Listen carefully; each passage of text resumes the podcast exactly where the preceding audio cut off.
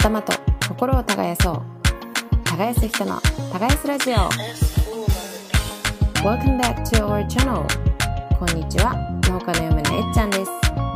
この番組は農業田舎での暮らしや田舎での子育てのこと。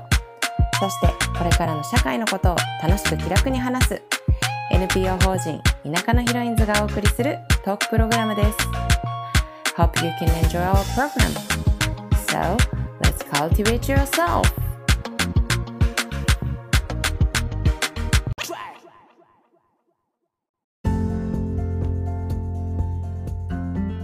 こんにちは耕す人の耕すラジオのえっちゃんです。久々の配信となりますが今回から2週にわたって私熊本の宮崎ファームのえっちゃんと長野の太陽農場のユッキーそして北海道の稲造ファームのエミの3人でお届けします。北海道でも暑さの厳しい中どうやって農業をしているのかまたどう続けていくのかというような話や農繁期の農家の子どもたちの過ごし方や子育てのことなど今回も盛りだくさんでお届けします。途中収録時の電波の関係で音声が聞き取りにくいところもあるかと思いますが聞いてください。それではどうぞ。北海道もものすごく暑くて、で、北海道も暑くてって言っても、北海道も広いので、多分いろいろあるんですけども、あの私がいる北の方はあの結構雨が今続いちゃったりして、ああ、そうなんですね。湿度が北海道ってね、結構カラッとした感じのイメージあるかもしれないんですけど、ついに、うん今湿度が多くて、雨いい、畑は乾かない。で、ハウスの中だから、こもって高湿度、有機だから農薬使えない、殺菌剤みたいなのもない。その中で病気と戦いながら有機で作るものを作る、この夏場の高湿度で、で北海道らしい環境ならなんとか乗り切れたかもしれない、そうでない、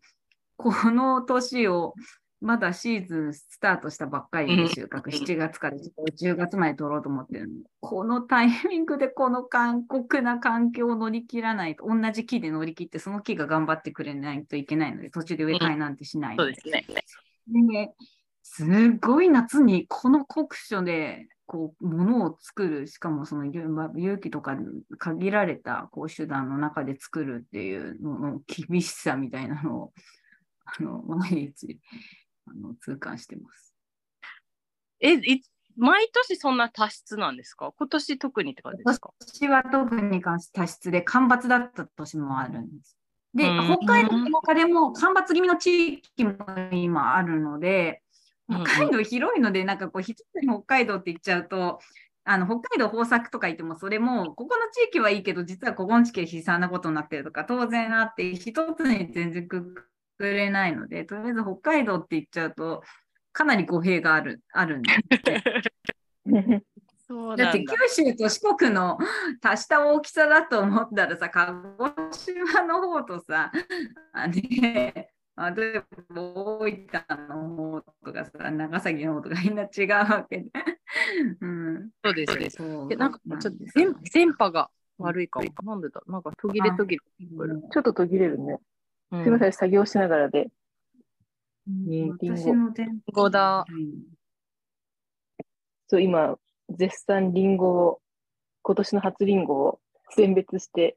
今日送ろうと思って。ああ、いいやってます。なんかこの時期のリンゴだから本当難しいんだけど、ね、それこそエミさんが今言ったみたいに、気温がやっぱ上がっちゃってるから、まあ、ここら辺が今、リンゴの難限だって昔から言われてたのが、やっぱリンゴ作りにくいとこになってきちゃったのかなっていうのは、やっぱり毎年感じるかな。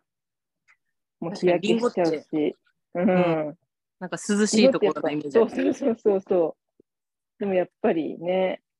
なんとかリンゴで頑張りたいと思うんだけど、なかなか難しいね。日焼けしちゃったりとかするし、こうちょっとオレンジっぽくなってるのはこれ日焼け。うんうんうん。うん。そうなんだ。もうそそれでも出せないんですね、なんか。日焼けは軽度の日焼けだったら大丈夫だけど、やっぱり傷みやすい。へえ、やっぱりその、うん、やっぱり日に当たってる分、そこから、あの、やっぱ傷んでくることが多いから、うんその日焼けの度合いを、このぐらいだったら OK、これだったらちょっと難しいっていう線、すごく難しくないですか？あ、うん、そう、でもなんかやっぱ見た目で、本当に日焼けしちゃってるのも真っ白くなっちゃってたりとか、もうやっぱりもう明らかにダメだなっていうのが、のと、やっぱちょっと赤みの中にオレンジ色っぽくなるぐらい、これぐらいだったら大丈夫だよとかっていうのは一応企画があって、うん。あとやっぱりもう表面がもうシワシワになっちゃったりとか、そういうのもある。葉っぱがあの、こうなんだうん。茂ってると日焼けしししない。あ、そう、日焼けしづらい。やっぱりその日を、あの、まあ、リンゴをそれこそ着色着色させるために、葉っぱを取って 日に当てて、なんか色つけるっていう意味のわかんないことを 私はやってるんだけど、やっぱりこの葉っぱが、ね、当たっちゃってるとこういう感じでもう白くなっちゃう。はいはい。でこれを本当にあの防ぐために、この葉身についてるやつをちょこっと取ってあげて、そうすると綺麗に赤くなるっていうか、まあ、こういう感じにね、だ全体的に色が入るようになるんだけど、うん。やっぱ夏のリンゴは葉っぱ取りすぎちゃうと日に当たりすぎちゃったりとか、その葉っぱを取るタイミングタイミングが早い、あの、朝の早い時間、これぐらいの時間に取っちゃうと、日に当たる、もう急に日に当たってあ暑くなっちゃって、それでダメになっちゃうっていうことがあるので、へーなんか夕、そう、夕方じゃなきゃダメとか、結構難しくて、夏場はやっぱりリンゴ作るのに。なんか一口に葉っぱ取るっていうのでも、じゃあやっぱり時間帯と季節ですごい変わるんですね。そうそうそうそう、温度帯と、やっぱりできれば曇ってる時の方がいいし、もうカンカンでに、あね、晴れてる時はやっぱり本当人と一緒で、人ならと一緒で、暑ければ日にあが強いほど日焼けししやすい。うん。で、朝の涼しい時間帯にやりたいなと思っても、朝の涼しい時間にやっちゃうと、今度逆に日に当たる時間がなくなっちゃうからダメになっちゃう。うーん。だからだいぶリンゴの実が暑さに慣れてきた時間帯、なんか午後のほんと3時過ぎとかお茶過ぎぐらいじゃないとダメみたい。まあでも今その時間帯じゃないと働けないですよ。ねえ。でもできればなんか朝早い時間にやっちゃいたいと思うんだけど、それは絶対ダメみたいな。うん、そっか。うん。ねえでもね、それでそんな時間待ってたら作業もちろん間に合わないし、うーん。だからやっぱりある程度のもう、例えばまあ遮光ネットをうちもかけてるけど、日焼け日よけネットをかけたりとか、っていうことで、まあちょっとずつ日よけしながら作業するみたいな感じ。うちも今年、遮光ネットハウスにかけてます。うん。あ、えー、それはすごい大ハウあれをかける。ハウスの上上に。上に、へえうんでも、100メハウスを100メートル分の遮光ネットを準備するってかなり大変あなこと確かに。うちも50メートルぐらいだから、でもそれでも結構重いし、結構遮光ネット重いし、大変ですよね、100メートルなんて。も重いし、高いし。うん。うん。そう、遮光ネットは高い。うん暑さの中でものをこうなんかこう作るっていうのがものすごくこう大大変だというか、あの、うんすごい、今年はすごく、まあ毎年そうですけどね、今年は取りうんを感じますね。うん。でそれこそやっぱりエミさんが結婚して収納した時とやっぱ全然違います、状況が。毎年イレギュラーな、なんか毎年イレギュラーなことが、夏に、そういう、おまあね、それこそもう、豪雨とかもぜ、ね、うん、豪雨みたいなのとかも毎年ね、何年に一度とか何十年に一度みたいなのがね、やっぱり毎年みたいなのとか、そういうのがどんどん積み重なってて、干ばつみたいなのもずっと北海道も百何年に一度の干ばつからいきなり寒 急冷とかもあったりとか、うんあの、なんかね、ジェットコースターみたいな天気みたいなことは読めないもんね。なんか、これが北海道の天気っていうか、まあ、この地域はこういう感じだよねみたいなのが、毎年なんか裏切られたり違ったり難しいな。短いさ、ね、期間ななので、特に、その期間で、なんとか仕上げないといけないので。うんうんうん。ね、やっぱ収穫期間がうちとは真逆だから、うちは10月からうん。6月まで取れるけど、ね。そう、ちょうどそこの端境期をカカバーしてるから、うんその端境期の期間厳しい、やっぱり暑い、暑い、もうこっちも暑くなっちゃったら、であと売ってもらう環境も暑いし、ううん。ん。ね、暑いと結局ね、棚持ちがなかなかはね、良くなくなったりとか、うん難しい。暑い中にいいものを作ってあの出すっていうことが、すごく年々難しくなってるなって感じますね。うん出荷先はどこがメインなんですか？エミさんちは。で、小売店さんとかが多いんですよ。うん。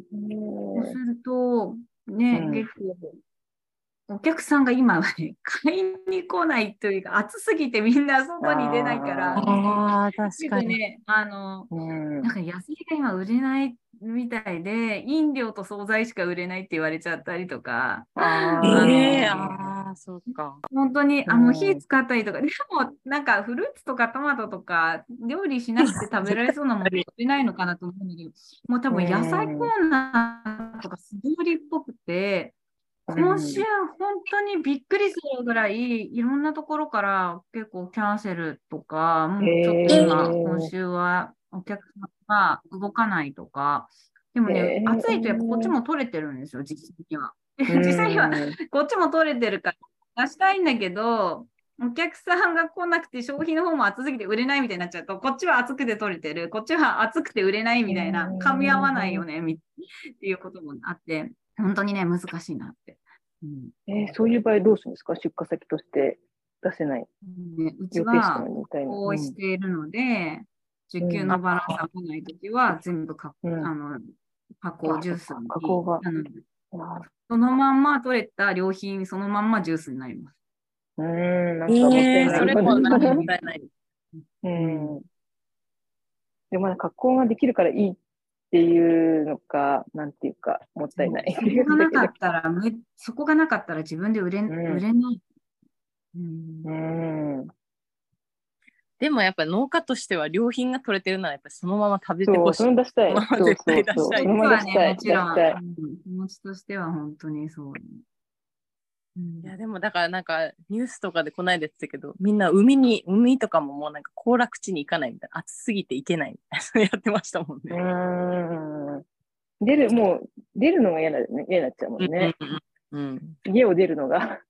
日中出られないって言ってるし、なんかうん夏休みの子供たちが家でさ、テレビ見てたらもう畑が本州畑砂漠かみたいな、樹上でそのままドライフルーツとか小松菜黄色とかなんか、あのそういうの見てってあの、いや、そあの本当にそうだよねっていうのをうちの子たちなんとなく畑の印象を知っている子がテレビ越しになんか見ててあ面白かっ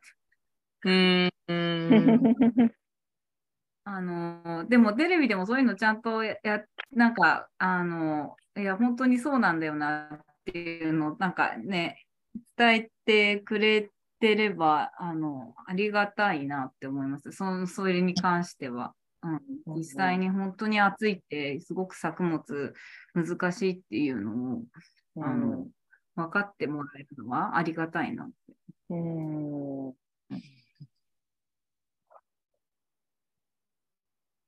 自然本当暑いの本当に天候というかそのものなので、ハウスみたいに環境制御をかなりして作ってる、ね、あの冬寒ければ例えば暖房をつけてとかね、暑い時はしょうがないけど、そういった作物ですら、あのすごくむず、ね、環境制御なんて完全に工場ではないし、しきれないので、本当に作物というか農産物ってそういうものなんだっていうのを、あの、うん、今一度ね、あの、分かってももらうではないけども、ね、知ってもらいたいなと思います。うん。うちも、あの、しめじが、まあ、メインでやってるんだけど、やっぱ結局暑くなって、もちろんね、この施設の中でやってるからいいじゃんって思われがちだけども、逆に電気代がすっごい上がっちゃって、ああ。それこそやっぱ経営していけないっうん。ていう、もう、うちは、うちもなんかまあいろいろあって、やっと今週から出荷が始まったんだけど、3ヶ月ぐらいしか出荷できてない時期があって、大変だったんだけど、やっぱりその前に、やっぱもう電気代が去年からガンと上がったことで、やっぱ外が暑いとそれだけ電気代も食うから、電気代が倍、倍になっちゃって。ええうちもスポットクーラーか買ったの。こんなしえーですそうなんです北海道もう幻想だ。選別したりするところもスポットクーラーとかいい。うんうんうんそうすると、夏はクーラーみたいな電気代、今、北海道すごい高いんだけど、で、冬はね、当然寒い地域だから、ものすごい量のエネルギー使って温めれてるんで、なんかね、夏もかかる、冬もかかる、寒冷の、あの、すごくコストかかかかるなって、ね、うん。夏ぐらい涼しくて、エアコン不要みたいなのがね、まあもちろんこんな本州の方に比べれば全然だけれども、うん、うちでも買ったし、北海道の今子供たちの保育所も学校もみんなスポットクーラー何台も入って、うん。スポットクーラーっていうのがあるんだ。エアコン設置できる場所にはね、設置型入ってるけど、設置できないような場所とかで、あ、そっか。使ったそも設置するっていうあれがないからそういう感じになるのか。もともとが設置されてないないとから、設置できる場所にもね、室外機付けられ設置したりって短い期間でこれがお盆過ぎると寒くなるんだけどね、本当に今だけなんだけど、うんうん。うん。このでも今乗り切らないと本当にうん暑さが。うんそうなんです。あの、本当今、本当に、まあ本当短いね、稼ぎ時の期間でもあるので。うん本当だから、それこそ、あの、キノコの生産者さんが、ね、この地域多かったんですけど、もうどんどんどんどん毎年、やっぱ高齢化とかで普通に減っちゃっただけじゃなくて、やっぱり去年の電気代高騰で、やっぱりもうみんなやっていけないって言って、やめちゃったのが結構、5件いたりとかして、今うちも含めて本当に10件しか残ってないって言って、かなり危機的な感じになってますね。うん。それはし、しめじ農家さんですか？しめじっていうかキノコ。うん、しめじ。キノコしめじだけでうん。4、5件やめちゃって、もうもともとえのき農家さんとかはどんどんどんどんもう減ってて、もう本当に数件しかいなかったんだけど、まあ、しめじがなんとか残ってたけど、もうしめじ農家さんももうこの電気代高騰で、もう去年赤字になっちゃったから、もう今借金しなくてもいいうちにやめちゃおうみたいな。うん。っていう、まあ、小さい農家さんが、うん、今年はもう続々と出ちゃって、大変ですね。やっぱ産地としてもやっぱりちょっと厳しい状態になっちゃってる。なんか涼しかった、なんか行った行ったことあるから涼しかったイメージありますもん。うん、そうそうそう。だ結うん局、年間通して15度っていう環境を保たなきゃいけないから、15度やっか。ぱり15度結構涼しいし、夏まあ、冬はもちろん暖房がいるんだけど、だから夏は本当にガンガン冷房してるって感じ？15度な、この夏に 15度にしようと思ったら、そりゃ電気代かかるよな。そう。しかもしめじとかえのきとかやす安いよね。安いよね。全然加味されてなくって、やっぱり適正価格じゃないから、資材もどんどん上がってて、うんなのでやっぱりそのね、安定的にね、施設の中だから取れるだろうっていうね、多分消費者の皆さんもそういうのあると思うけれど、もうかなり農家としては厳しい状態が続いてる、最近は。うん。うーん。確かにキノコの値段ってずっと一緒やもん。そう、だいたいね、秋になったらちょっと99円安くな。る。そうですよね。本当、実はそのね、さっきも言ったけど、キノコって加熱しないと絶対食べられないから、生で食べるものじゃないから、夏は本当に消費量が減っちゃう。うんだからそうすると本当に秋冬と比べると、もう半額ぐらい、私の手取りとしては、になっちゃうから、もう本当に厳しい。えー、うち1年365日味噌汁はなめこなんです。ありがとうございます。そうですね。キノコの消費量を本当に上げていかないと、やっぱ夏の食べ方とかもなんかね、提案していくっていう、まあそんなちっちゃいことしかできないけど、うん、消費量を伸ばす冷凍できますもんね、キノコは。そうそうそうそう。ねキノコは本当冷凍できるから、買ってきてそのまま冷凍してもいいし、うん。まあ、冷凍した方がね、栄養価が。うん。なめこのストックが凄まじい量入ってる。えー、すごい。絶対毎日使うから。そうな、なんあでもね、えっちゃん、それもね、子供が3人になった時に、もう味噌汁、ちょっとしたことを考えるのやめようと思って、なんか味噌汁みたいなのも、ちょっとした具を毎日変えるみたいなのもストレスで、それでもうなめこ味噌汁しか作んないって決めたの。うんで、それ以来なめこ味噌汁しか作ってないの。いや、でもうちもそうあの、保育園が毎朝味噌汁飲ます、味噌汁とご飯で登園させてくださいって言って、あの、えっていうー保育園なんで、だから、あの、お味噌汁、毎朝作るのに全然子供たちが食べてくれなくて、でも最近、それこそ北海道の人に送ってもらってた干しだらがいっぱいあって、で、干し言い出し出るから、そうそう、それを、それで味噌汁作ったら美味しいって言い出して、ここへー1週間ぐらいずっとそれです。で、めっちゃ楽。あそう子供がうちもなんでなめこになったかっていうと子供が唯一食べた味噌汁がなめこ味噌汁だったの。でもうこれだと思って もうもういいやこれでと思って。子供に食べさせる食べさせないのストレスがなめこであのなくなるんだったらもううちなめこ味噌汁でいいやずっとと思って、まあ、なめこ豆腐わかめとかたまになめこになんかなえのきとかなんかその辺はでも基本なめこ最悪なめこしか入んない時もある。でも だからなめこはあのめちゃくなめことかきのこはすっごい食べたなんか冷凍庫に絶対入れといて食べるみたいなでもすごい楽になった。そう。一つ、あのもう決めちゃったら子供が食べるもの。なんか本当はいろんなものを食べさせたいとかそういう気持ちみたいなのってもちろん1人目とかは特にあったんだけど だんだんもう食べさせてストレスなくなればいいやと思ったらあのなめっこ味噌汁しか作らなくなったって結構割と象徴的なエピソードかもしれない。もう作って食べてもらえないが一番もうなんか、うんうん。ってなるから。うんそう、私もなんかもう夕飯とか、もう最近特に暑いだけじゃなくて、やっぱ忙しくて、時間もないから、で、もう息子を迎えに6時ぐらいに行って帰ってくると、7時近くなっちゃってっったらもう、もう精神的に偉いから、もう子供が食べ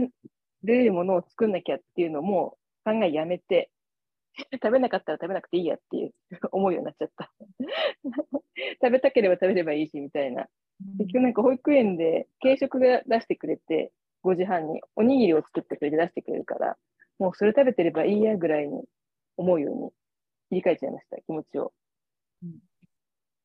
そう私も何とかしてなんかいろいろ食べさせようって私もそれこそしてたけど、うん。もうとりあえずお米とあの味噌汁もう具なしでもいいから、もうそれでいいやと思うように、そううんなります。ねうんまあそうじゃないとなんかやってらんないじゃないけど。子供に料理をすごい簡単なのだけど覚えさ覚えさせて作らせたら食べうちも夏休みに食べるようになってうん。長女に鶏の照り焼きと豚の生姜焼きを教え教えてもうなんか肉はもうカットしてあるやつとかもう買っちゃって鶏とかももう切らなくていいカットされた唐揚げ用みたいな鶏を買ってきてもうこれをあの基本や焼くなんかもう野菜とかないんだけどとりあえずタレで自分でタレを作るみたいな醤油とみりんととか酒ととか。でそれだけ教えてやったらすごい食べるようにななったというか自分で作って食べさせるようになって、さらにそのタレが余ってもったいないって言ってなんかナスを切ってそのなんか鶏の照り焼きのタレでナスを炒めるようになったりとか。最初肉肉からスタートにして本当は最初から野菜とかさ、一緒にやればよかったんだけども、とりあえず食べそうなもので、肉のなんか作り方を教えて、なるべく簡単にするためにカカットされてるものとかにして、で、そのなんかね、そしたら自主的になんかその残ってるタレを使おうと思って、その後なんか炒めてくれたりとかして、意外となんかこう、やらされななくて自分でやるようになって、野菜を入れ入れて、肉スタートで。なんかそれもありなんだなと思って。うん、すごい。しかもノートにまとめてませんでした？なんか、まとめてた、そう。ねえ夏休み、うん すごいいい取り組みだなと思って。うんなんかね、意外とね。ね、暑いうちに今度は服とかね、い言っておいたこととか、あの意外と書いてて、これはと思ってた、今まだね、豚の生姜焼き、鶏の照り焼きとフレンチトーストぐらいしかないんだけど、もうちょっとあの増やして、結果、あのね自分たちで食べてくれるようになったら、私が 助かると。ねいずれ作ってほしいですもんね。家族全員の分作ってもらえるようになればね今もねねすごい楽。私が何もね、最近やらないから、自分でややるように。うんえ、ーえ、お子さんいくつですか？長女がね、うち5年生で、あと双子がねやればできるのか。これぐらいになったら、本当に自う分で、いん。やそこまでだな、そこまでではないけれど、うん。ね、まだまだ家の中どちらかって大変なことになってるけど。いやでもやっぱその自営でねあのそう農家であの子だくさんの人がたくさんヒロインズにいるけどやっぱそれぐらいの年齢になってくるとなんか役割を担っていってもらわないとまあなんかうん一人でも多くうん。そうちょっとしたことやってくれるだけでも本当ありがたいですもんね。全然、うん、うん。夏休みはね、バイトもしてますよ、うち、中で。お小遣いがないから。うん。あの、うんうんうん何か仕事見つけて、あの、結構ね、大豆の草取り行ったりとか、そういうのもごいして。くれて助かりました。うんでも、カラーがあるから、みんなこのし ちょっと仕事選ぶんで、そこは。へーそうこれを、なんか、いや、うん、自分のやりたいことを、その辺はね、自分の今までやりたいこやりたいことを選んでやってるけどね、選ぶものも結構個性があるなと思って。で全員違います全員違うんですか？全員やってへ結構ね、そううち長女は割と家でご飯作ってくれてたりしてて、あの、割と次女はね、あの、こっちがしてほしいってお願いしたこととかをうまくやってくれたりして、で三女は、あの、どこまで行っても自分のやりたそうなことを自分で見つけて面白い。やるとかね。やっぱ個性が出てくるんですね、仕事の中にも。う。んね、でもまあいいよね、家の中でそういうふうにこう自分のね役割を自分で見見つけるじゃないけど、そういいうなんかあのなんかねロールプレイみたいなのしなくても実生活の中でねできる環境があるっていうのは、あのまあ、仕。事をしながらね、育つ環境ならではかなと思いながら、なので、うん。あんまりこっちがストレスをためすぎたりとか、干渉しすぎたりとか、しないで済むように、あの、大 きい気持ちでいないといけないなと思いながら、あまあ、何年経ってもね、あの、イラとか する。ね、しかもやっぱそそれこそその夏休みの時期と忙しい時期がかぶってますもんね。かぶってるんだけどね、ん夏休み短いから助かる。お盆終わったらすぐ。うんいつまでですか？なんか、本当にね、16ぐらいまである8月の夏休み。ん、あ、本当にお盆すぐなんだ。そっかうん冬が長いんでしたよね。ふそう冬と夏休み同じぐらいの長さなので、あの逆に言えばね、あの夏休みも冬休みも自由研究あるかあ、そうなんだ。ら。すごい。短い期間の中です。北海道ならではなう感んじ。うん。今年はなんかね、段ボールクーラー作るって言ってた。暖房がへそうそう、なんか夏休みの長さで、あの、長野県も短いんですよ。他の県に。北海道ほどじゃないけど。なんか大体20日とかぐらいまでしか夏休みなくって、始まりも結構遅い。7月の25とか。うんうんうんうんうん。でも冬休み、昔、冬休み全然短く、あの長くなくって、昔は、私たちの時代は、中間休みと寒中休みがあって、代わりに。中中間休みが田植えを、田植えを、お田植えをた手手伝う休みで、えっと、寒中休みが冬か、冬の2月ぐらいに寒中休みってあったんだけど、今ないみたいで、なんかただ単純になんか長野県は、夏 なんか休みの時間がな短いんじゃないかなって思うんだけど。ねえ。土曜日が休みにななったからとかじゃないのかな？ああ、いやー、それは全国的にそうですもんね、んきっと。そう、なんか昔からそのお手伝い休みっていうのがあったんだけど、うんそうか、それがなくなっちゃったのかな？土曜日休みだったからかな？そうかもしれない。夏休みってさ、でもお父さんたちの時代、おじいちゃんの時代とかにはあったって聞くけど、夫の話、うんうん時代にあったみたいなの聞かないから、あ長野結構長かったのかもしれない。そう、お手伝い休み。長野県ならではかもしれない。うんそれ農家とかじゃない子も休みなんですあ、もちろん、もちろん。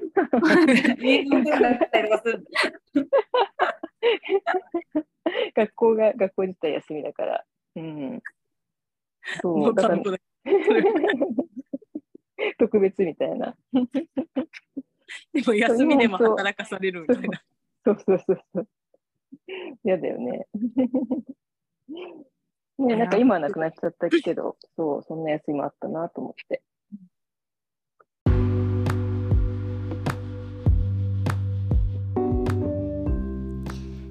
Thanks for listening to our channel. 今週も聞いていただきありがとうございました。番組への感想などは、ハッシュタグ、耕す女をつけて発信していただけると嬉しいです。また、番組の公式ツイッターもぜひフォローしてください。